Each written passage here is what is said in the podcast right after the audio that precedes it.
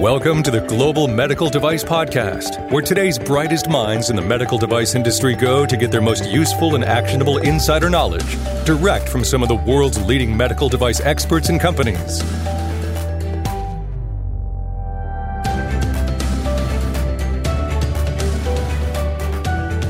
I get a lot of questions uh, about every week on trying to understand 510k process, what's entailed, when should I do it, what's the timing of my product development efforts for preparing and submitting a 510k, what's this refuse to accept checklist, should I be aware of that? Lots of things that um, certainly I, I think would be helpful for you to listen to this episode of the Global Medical Device Podcast. Hello and welcome to the Global Medical Device Podcast. This is your host, founder, and VP of Quality and Regulatory at Greenlight Guru, Jon Speer. And the topic of this conversation is really about 510K. What is it? High level. What do I need to do? What are some of the steps in my process? And again, we're not going to solve every single nuance of a 510K submission today, but I have a fair number of conversations on a weekly basis with folks that are not entirely clear as to uh, you know what I need to include and exclude and what are the steps and, and you know what are the sections and what does this refuse to accept thing? So, so i thought uh, who better to talk with me about uh, a general 510k process uh, other than mike drues. Mike is uh, president of vascular sciences and a familiar guest on the global medical device podcast. So mike welcome. Thank you john. Always a pleasure to speak with you and your audience. All right. So we've talked, well, we talk a fair amount about regulatory submissions, and we've talked a time or two about 510Ks and things of that nature. So I thought today, let's just kind of maybe do a kind of a, a super high level recap of what a 510K is and when it's appropriate and applicable. And then we can start to dive into some of the quote process steps that a company should be in tune with as they try to get their products cleared through the FDA process. So I guess start high level 510K. What is it? when should I consider this as a pathway? Okay, John. So to start out at a high level, a 510K is one of a number of pathways to market that a company can choose to bring a medical device uh, onto the market here in the United States. What sets the 510K apart from all of the other pathways, there's essentially two criteria.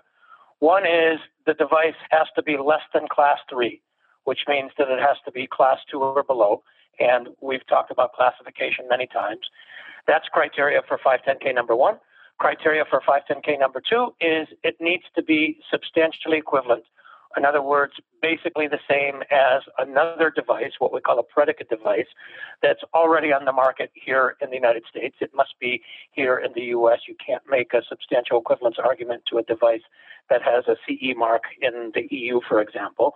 And when I say substantial equivalence, John, what I mean by that is substantially equivalent in terms of labeling as well as technology. So we have to show that our device is basically the same, not necessarily exactly the same, but basically the same as another predicate device in terms of labeling and technology. So it has to be below class three, it has to be substantially equivalent. If you can tick those two boxes, then a 5K is certainly a pathway to market that you should consider.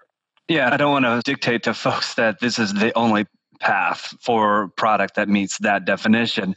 Uh, again, if, I would encourage you all to listen to some of the other episodes of the Global Medical Device podcast, where Mike and I talk a lot about regulatory strategy and and certainly there's times where you know hey 510k is a good path from a strategy standpoint and other times where you may want to consider an alternate regulatory pathway so if you have any questions, comments, uh, want some feedback on that, Mike Drues from is is a pro at this. Uh, so I would encourage you all to connect with him to understand what makes the most sense from from your overall strategy, whether or not 510k is is makes the most sense. So keep that in your back pocket, folks. Mike Drues is here to help you with well, that. Well, John, thank you for those kind words. Uh, I know sure. we were going to keep this high level, but if I could just kick it up a notch or two temporarily, I mentioned the two criteria for a 510K, one being less than class three, the other being substantially equivalent. If your device is substantially equivalent, It doesn't necessarily mean that you must do a 510K. It doesn't necessarily preclude you from doing something uh, else, like, for example, de novo. There are many medical devices that I've worked on in the past, and I'm sure this is the same for you, John, where the decision between a 510K versus de novo could have gone either way, and there could be advantages, for example, competitive advantages, where even if the company thinks they have a good chance of doing a 510K, they might opt to consider a de novo for competitive reasons, and perhaps even in some extreme cases, they might even opt to consider doing a PMA for similar competitive reasons. So, as we've talked about many times, John, at least in my regulatory world, nothing is black and white. There's always a lot of different options. Yeah, I just uh, I had the urge to say "bam" because when you said "kick it up a notch," it re- reminded me of uh, Emeril Lagasse and, and his cooking Emeril show. Lagasse, that's correct. All right, so there's also a few different flavors of 510Ks, and and I, I know I'd say the workhorse, if you will, of the regulatory pathways, uh, in, at least in the U.S., is the traditional 510K. But there's also two different, uh, a couple different flavors of 510Ks. Can you maybe compare and contrast abbreviated versus special versus traditional when one might apply over the other? Sure. The most common type of 510K, as you just mentioned, John, is what we call the traditional 510K. Uh, and this is when we're bringing a new medical device onto the market. Now, I'm sure, John, you, you and our audience both appreciate that when we say a new device is a 510K, that's a bit of an oxymoron to begin with. yeah. But but what what I mean by that is a device that has not already been uh, found to be substantially equivalent or something like that. That's the traditional 510K. I think something like 70% of 510Ks go the traditional route. The next type of 510K is the special 510K. The special 510K uh, can be used in several situations, but the most common situation is if you're making a change to an existing medical device, a device that's already on the market here in the US under the 510K, and you need to notify FDA of that change. It could be a change in the technology, it could be a change in the the labeling, it could be a, you know many different types of changes, and you don't feel for whatever reasons that it's appropriate to handle that change internally via a letter to file then the special 510K would be uh, the mechanism to be used to notify FDA of that change. The other type of 510K, the abbreviated 510K, which is very uncommonly used. The, the special 510K, by the way, is used about 20% of the time. The abbreviated 510K has only been used less than 5% of the time. This is when you make a substantial equivalence argument based on what I call a, a, a paper comparison. In other words, there's a guidance document, there's an industry standard, there's something, you're, you're not comparing your device to another specific device. Instead, you're comparing your device to a standard that's applicable to all of those types of devices. And as we've talked about also, John, now the abbreviated 510K has been sort of morphed or, or resurrected, if you will, to now what's referred to as the skin performance based 510K. So those are the, the major types of 510Ks. Am I forgetting any, John? No, I, I don't think so. I just thought it would be helpful for folks because uh, uh, to give you like a, an example, I was uh, recently having a conversation with uh, a company, and you know they're looking at that traditional 510k. They're kind of looking for the the I'll choose my words somewhat carefully, and but anyway, they're looking for kind of the quick path, so to speak. Um, I'm, we're not going to pick that one apart, but to get clearance for an initial indication for use, but then they were not entirely clear because they, they had their their technology. They have additional use cases, indications, uh, patient population, so on and so forth that they want in the ultimate product. But they were looking at you know their approach was let's get a traditional 510k with an initial indication for use first. But then they were not clear as to you know what other regulatory pathway options they had to leverage for adding uh, indications, label expansions, and things of that nature. So, in their scenario, the traditional might be the first uh, foray or entry into the to the market, where uh, maybe several months later they may follow on with like a special 510k and be able to use their own product as a predicate. Absolutely correct, John. And, and again, this is going to be a high level discussion, but let's use this as an opportunity to, to kick things up a notch or two. So you're right. Usually, the quickest, simplest, cheapest, easiest way to get a device onto the market is with a traditional 510K, as long as you can tick those two basic requirements less than class three and make a substantial equivalence argument. And by the way, John, let's also remind our audience that one of the most common reasons why 510Ks are rejected is because of substantial equivalence or the lack thereof. So that's not a trivial topic. But assuming that you can get your initial device on the market as a 510K with, say, a single indication, you can always go back to the FDA later in the form of a label expansion and add additional indications. That additional indication might be added via another subsequent traditional 510K. It might be added by a de novo. It might be added by many different things. It really depends on how different your your indication, your new indication is compared to the last. But for those that are not familiar with the label expansion idea, John, the metaphor that I like to use is like in baseball. You know, it's the difference between swinging for a single versus swinging for a home run. Everything else being equal, I would prefer to swing for a home run. But the problem is when you swing for a home run, you have a higher likelihood of striking out. So, in this very risk averse industry that we work in today, I like to give my customers another option. You don't want to swing for a home run. You don't want to bring a device onto the market with, you know, five or ten different indications at one time. Fine, swing for a base hit. The batter gets up, they get a base hit. The the batter runs to first. The next batter gets up, they get a base hit. The runner moves from first to second. At the end of the day, you end up at the same place. In other words, all the runners get around the bases. The question is, do you do it all at once, i.e., a, a home run or a grand slam, or do you do it as a series of baby steps, as individual base hits or or doubles or triples and so on. So that's the idea of, of, a label expansion. And of course, there are advantages and disadvantages to both. But again, I just want to emphasize because I see a lot of people make this mistake. Just because your previous device was brought onto the market as a 510K doesn't necessarily mean that your next device also has to be brought onto the market as a 510K. It may be a de novo or something else.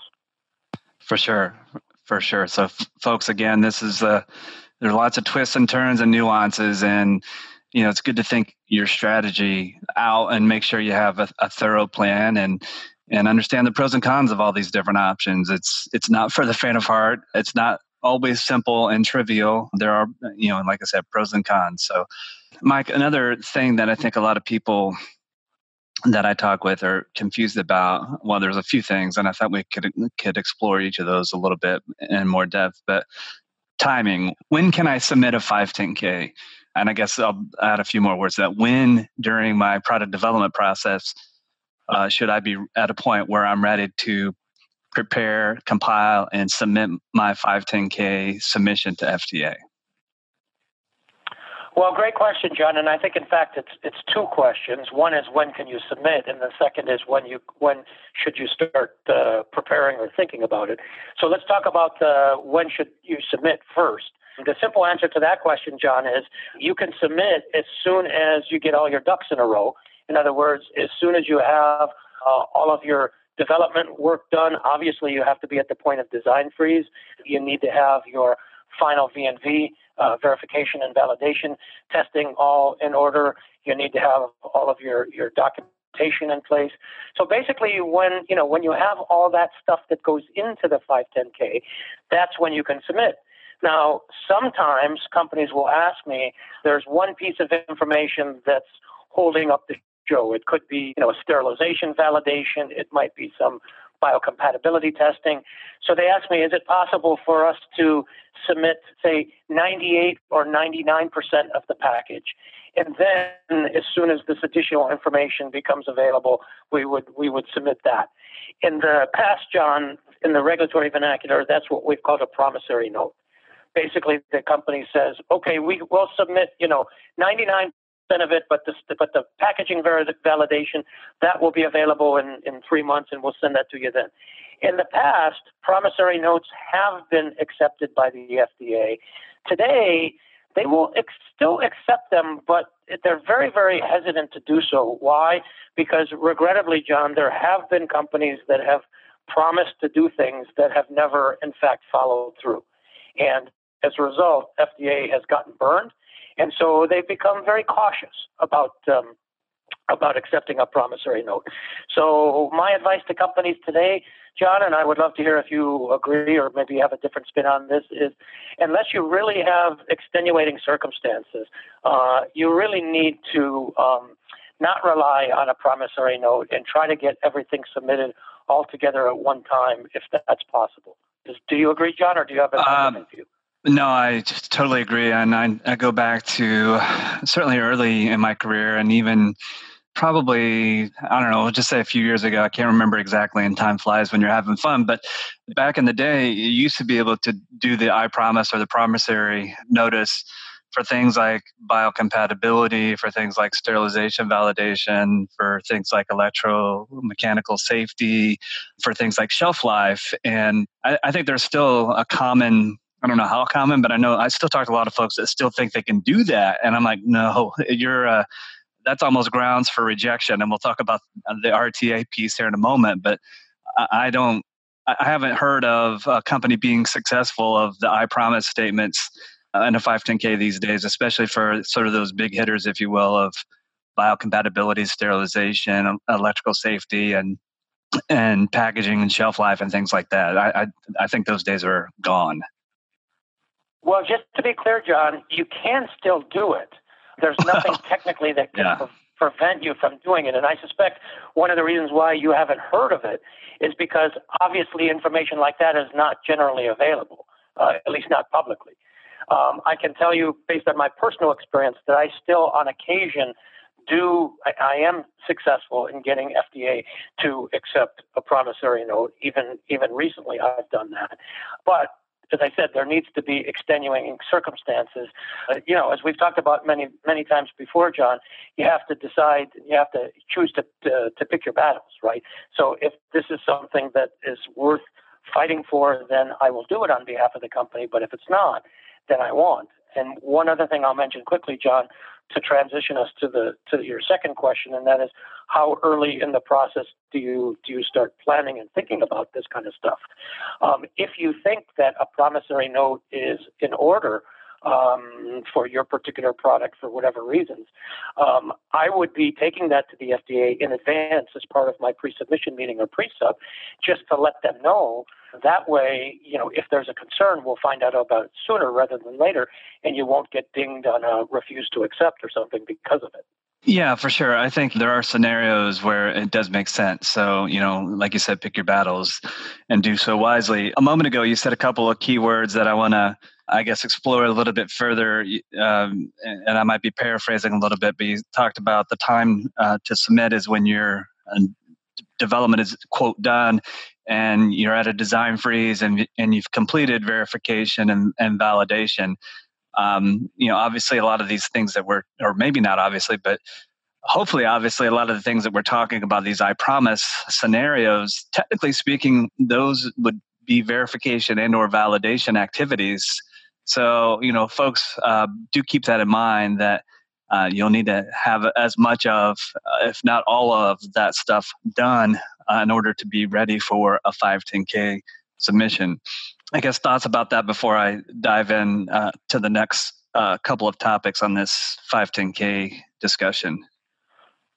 Well, the only other thing that I would remind our audience, you know, you, you can go to the FDA's website and see in detail what you know the different sections, the different types of the information that FDA is expecting to see in a 510K. One of the things that I want to just point out to our audience that you do not have to have for a 510K is you do not have to have FDA registration. That's a whole separate and distinct discussion. There, and that gets into you know the quality management system and the design controls and all that kind of stuff. So you do not have to have any of those ducks in a row for a 510K. You obviously have to be FDA registered and before you can market your product here in the United States. But strictly speaking, for a 510K, it's not necessary. And We have had some discussion at FDA, as you and your audience know, John. I, I work for a consultant in, to the agency as well, so I'm privy to some of these discussions.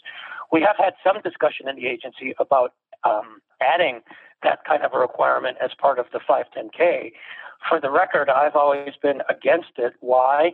Because there's been a small number of medical devices that I've been involved with, granted, not many, but a small number where the company wanted to get a 510K but they never in a million years intended to manufacture or market or distribute that device.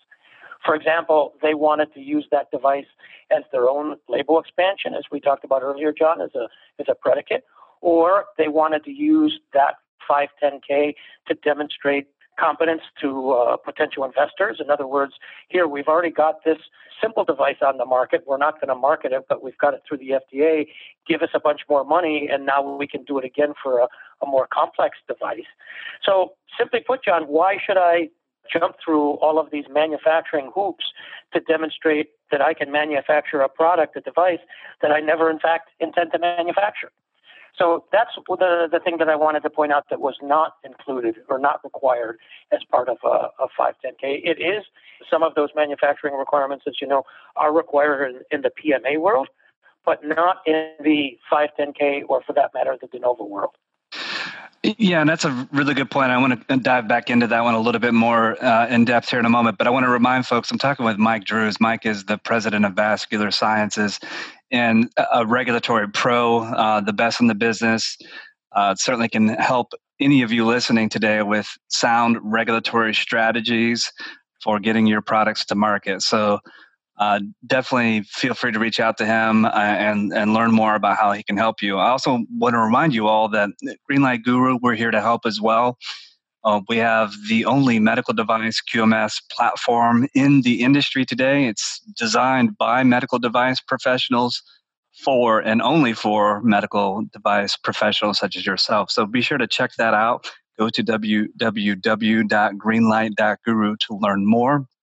Mike briefly mentioned the term design controls. I want to unpack that a little bit too. But we have uh, specific workflows within the Greenlight Guru platform designed to help you document, manage, and maintain your design control, your design history file, your risk management activities. So many of our customers are in a similar situation as you. They're trying to get their products cleared and they're finding great success on the Greenlight platform. So go check it out, www.greenlight.guru. Mike, you just mentioned something that I think is also a misnomer for a lot of people. They think that when they prepare their 510K submission, that they do need to submit the manufacturing related information that they need, need to provide you know their manufacturing process validation documentation and and there's a misnomer about their uh, quality system. I think they're likening the 510k process similar to getting iso certification and ce marking. So might be worth explaining folks a little bit about sort of the the myths behind that. Yeah good question. So let's talk about that a little bit so in the pma world if we're talking about class 3 devices then there are manufacturing requirements that are um, that go into uh, part of the PMA submission. Granted, the regulatory requirements for the PMA for manufacturing are very nebulous. They're very sort of vague, but there are manufacturing requirements in there. You have to include some amount of information about your manufacturing process in your PMA. How much information? That's very much subject to discretion, but you need to reco- to include some. And the reason, quite frankly, John, is because in the class three world, as you can appreciate, the devices are obviously higher risk, typically life supporting or life sustaining. They're typically indicated for more complex pathophysiologies, probably for patients that have more comorbidities. From an engineering perspective, the technologies for uh, class three devices are often more complex than for uh, class two or lower devices. For, so, for all of those reasons, it makes sense that we include manufacturing information uh, in a PMA submission. For the 510K, and as I mentioned for the de novo, John, there is no manufacturing requirement, at least right now. Again, we have had some discussions at the agency about including those. For the record, I'm actually in favor of including those because even though in general the 510K and the de novo devices are less risky and simpler in technology compared to class 3 devices. Still, in the 510K universe, our technologies are becoming more and more complicated all the time. And so, as an engineer, I find it difficult to separate the of the device from the process that we use to manufacture it. Those two things go go hand in hand. Yeah. Um, so we do not have to include those, but I sometimes will include them sort of as an optional section in a 510K, but obviously we're not required to do so, at least not right now. Yeah, and and I think that this is a certainly a gray area topic uh, all by itself. But I, I see a lot of companies are when they learn this that it's they get maybe a little too cavalier. They're like, oh, well, that means I don't have to do that design control stuff and that risk stuff and that quality management system stuff that that you're always talking about, John. I can do that later. In fact, I had a company I was talking to the other day. You know, they were evaluating whether or not Greenlight Guru might be a good option for them. And they're like, oh well, we've been talking to this quote FDA consultant, and and she told us that we didn't need to worry about any design controls and we didn't need to worry about risk and we didn't need to worry about into anything quality system related until after we get clearance. And i just i mean if i wasn't bald i would have yanked the the hair out of my head because that is that is that is bad advice. That is bad advice. Well i'm glad you said it was the woman regulatory consultant because that means that it was not me. It was let not you. absolutely crystal uh, yeah let me be absolutely crystal here clear john because and i'm pretty sure that you'll agree with me on this. When i say that those kinds of things, your your quality, your your design controls, and so on, are not required as part of a 510K. Of course, that's factually correct. But by no means am I trying to imply that those things are not important and that we shouldn't do them. On the contrary, as you and I have talked about many times in the past, John, it comes to design controls, everything in the design controls is what I call, you know, prudent engineering, basic engineering, and we should be doing those things anyway. But you asked me the question, you know, what are we required to to do? What are we required to have for a 510K?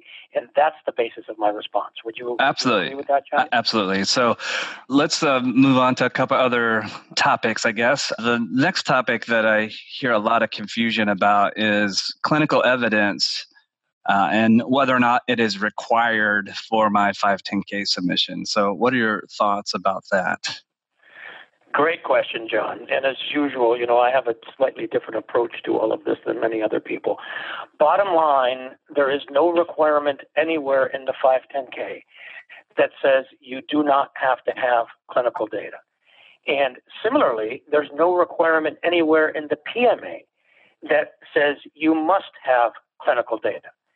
In other words, a lot of people think that a 510K doesn't need clinical data, whereas a PMA does. It is absolutely not the case. The decision on whether or not you need clinical data, in my opinion, is not a function of the regulatory pathway. In other words, it doesn't matter if it's a 510K, de novo, PMA, HDE, whatever it is.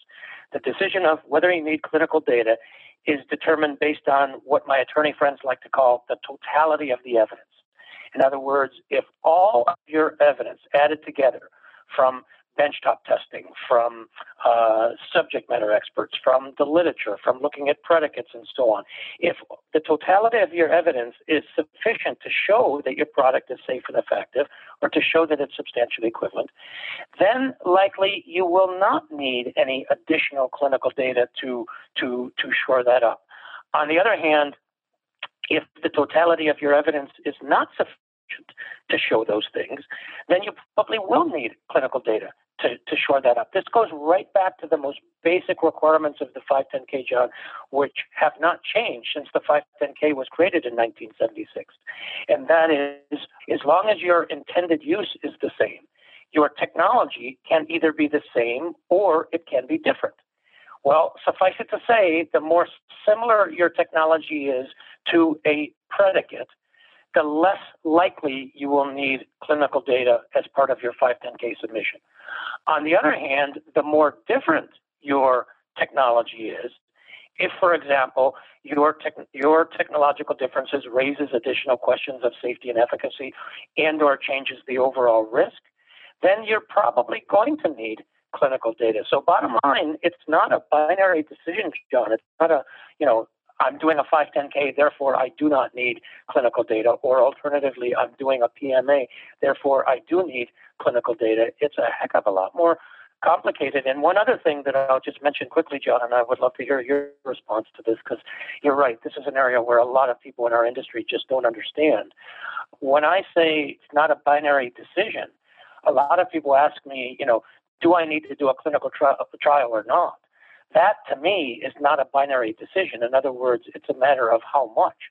In other words, if you're going to need to do a clinical trial, does it need to involve 10 patients or 100 patients or 1,000 patients or, you know, what's the number? So we don't live in a world that's black and white. You know, we live in a, in a world that's infinite uh, number of, of shades of gray. And um, I mentioned briefly the, the pre submission meeting, John. Most of my pre submission meetings have three common questions. And the third question is almost always addressing the necessity for clinical data. In other words, we're not going to do a clinical trial. Here are all the reasons why. Or we are going to do a clinical trial, and this is what the trial design is going to look like the number of patients, the number of sites, inclusion and exclusion criteria, endpoints, and so on and so on. All of that should, stuff, in my opinion, Jon, should be presented uh, to the FDA long in advance of the submission in the form of a pre-sub meeting, uh, and definitely not at the point of the actual submission itself. Yeah, and I'm I'm glad you brought that up because that was going to be a question I was going to ask, so we might as well ask it now. So, should any I'll, I'll, we'll just leave it. Any submission that I plan for FDA, should I always do a pre-submission, or maybe a different way to ask the question: Is there ever a scenario where I should not do a pre-submission in this day and age? Well, you know that's a great question, Jon. Obviously, pre-submission meetings are not required, so no company company is under any obligation to do one. But I can tell you the vast majority of devices that I'm involved with uh, it's become the rule rather than the exception to do the pre-sub meeting. I just think, for a whole bunch of reasons, I look at it as cheap insurance. Are there situations where a pre-sub might not be warranted? Uh, yeah, if you have a device, if if you have a device that that is what I call a slam dunk 510k. In other words, there's absolutely no question about substantial equivalence. And there's absolutely no question about risk, because remember, those are the, the two vital components of the 510K. You need to show substantial equivalence and you need to address risk compared to the predicate. If there are no questions whatsoever, um, and all of the testing that you're planning on doing is all, you know, sort of standard, generic testing and you're not worried about anybody asking for clinical data and you don't think there's a possibility that FDA might not see this as substantially equivalent and therefore recommend a de novo, then sure, a company can proceed just directly to the to the submission and not bother with a with a um, pre-sub. But uh, I don't know about you, Jon. Uh, in this world that we live in today, I don't get involved with that many slam dunk 510Ks anymore. yeah, uh, I nor nor do I. Fair point. All right. And by so, the way, um, yeah. taking that one step further, um, because of all of the controversy that's gone on around the 510K in the last few years, uh, you know, much of that we've talked about in other discussions. I've taken uh, uh, devices to the agency where I thought were, you know, very legitimate 510Ks. And FDA pushed back, in some cases, pushed back hard and said, we don't see this as a 510K. For example, it does introduce a new risk not in the predicate. In the case that I'm referring to, it was such an esoteric risk. It was kind of like the risk that the Earth could stop revolving around the sun tomorrow. You know, it's a it's it's it's the it's a minuscule risk, right? But because they're taking a more literal interpretation of the the 510k regulation, specifically the risk regulation. Remember, Jon, the regulation itself has not changed at all since the regulation was created in 1976. But FDA is taking a more literal um, uh, interpretation of that recommend uh, of that risk uh, uh of that risk regulation. And one step further, Jon, I see it vary from group to group within CDRH.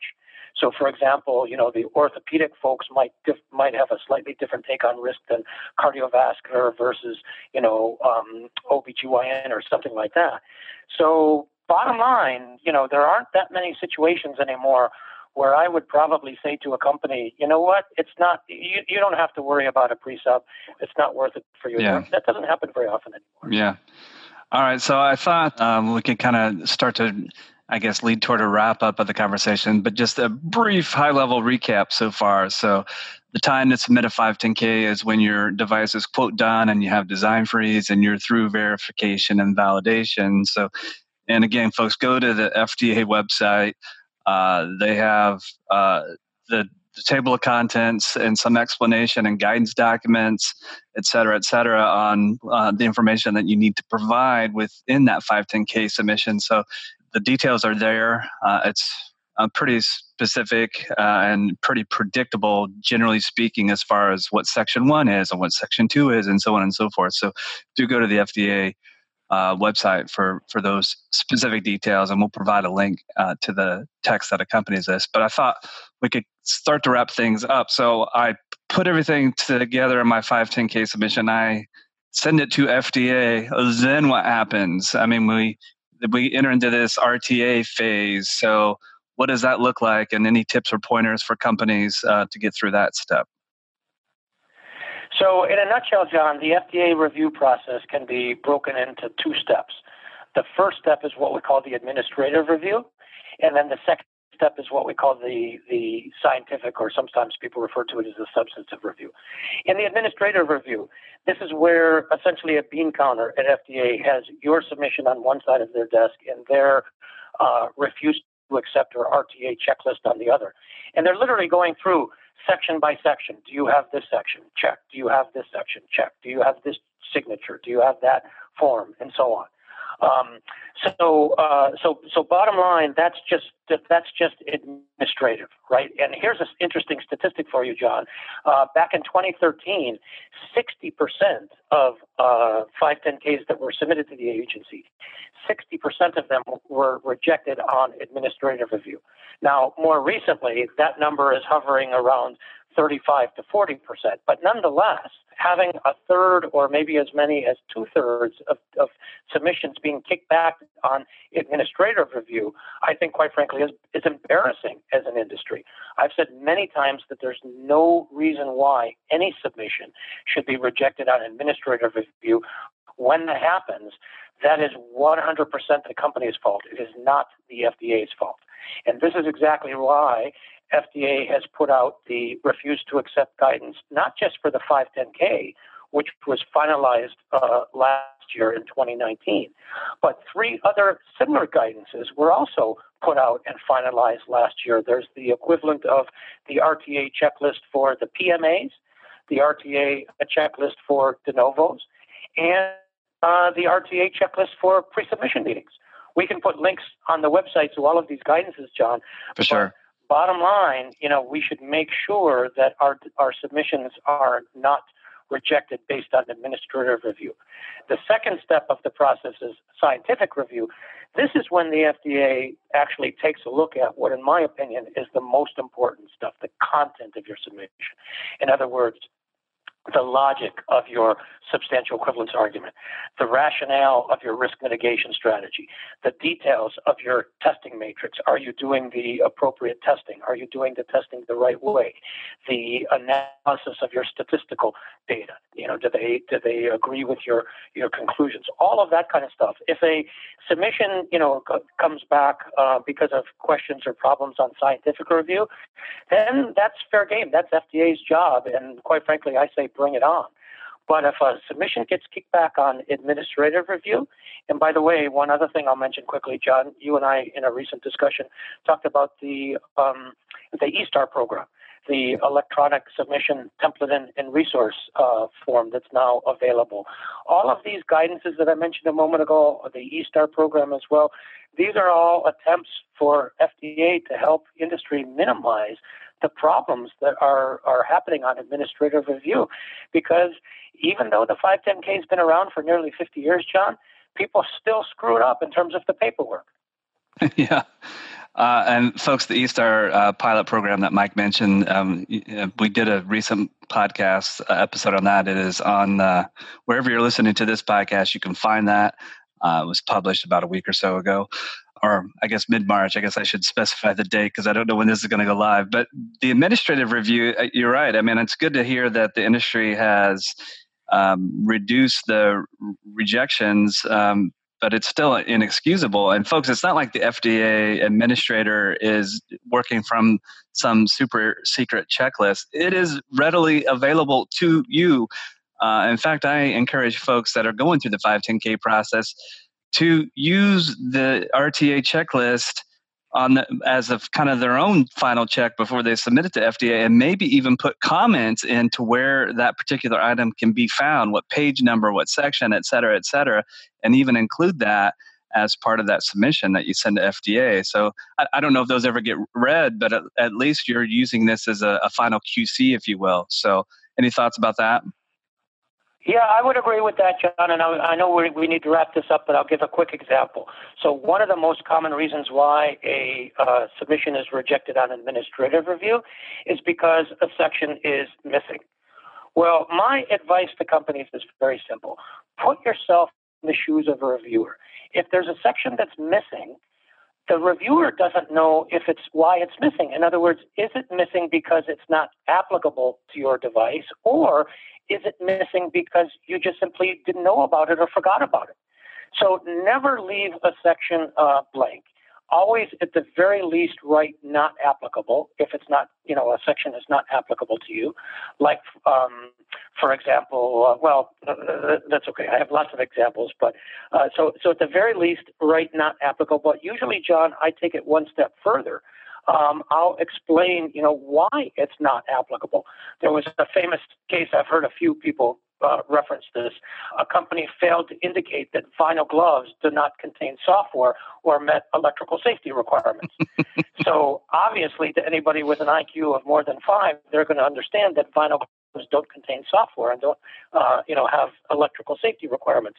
But don't just leave that section blank. Say that art that section is not applicable because vinyl gloves don't contain software and they don't have any electrical components. Right. So, so um, what I want to try to do, Jon, is I want to demonstrate to my FDA friends that I know what the heck that I'm doing, that I'm not forgetting anything. Uh, as I said, put yourself in the shoes of, of the reviewer. They have no idea if you leave a section um, off or if you leave a section blank, why you're leaving it blank. This is exactly why, unfortunately, we have all these RTA guidances. This is exactly why we have the E-STAR program. This is exactly why we even have a few companies out there that are specializing in the software to help companies prepare 510Ks and other kinds of submissions because I'm sorry, the uh, the 510K program has been around now for 50 years. There's no reason why we should still be having these um, administrative or paperwork problems. I totally agree. And another common thing that I uh, I know you've shared in the past when you and I've talked is that statement called indications for use. It, it finds its way I mean, there's a separate section in a 510K just for the indications for use, but that statement is repeated uh, at least a handful of times in other sections of a 510K. And it is amazing how many times that statement is inconsistent with your uh, a company's own submission. So, folks, do yourself a favor and, and take care of the simple things. Let's let's hopefully we as an industry can reduce that administrative rejection down to you know a single digit percentage because we still have a long long way to go and um, Mike, I know you and I could talk for literally for days about 510Ks and regulatory submissions. Uh, and I'd like to leave it here for right now. Folks, uh, some, some actionable tips and pointers, some suggestions for you all on how to, to manage the 510K process, a little bit more insights into what that looks like, when to do it, and, and those sorts of things. And certainly would encourage you to submit comments and feedback to Mike and me uh, you know, as you know, he and I we engage in, in episodes of the Global Medical Device Podcast every so often, and and love to hear your feedback. What's important to you? What's going on in your world? What do you need some more tips, pointers, and and guidance on? We'd be happy to engage in those topics. So, Mike, thank you so much for uh, being my guest on this episode of the Global Medical Device Podcast.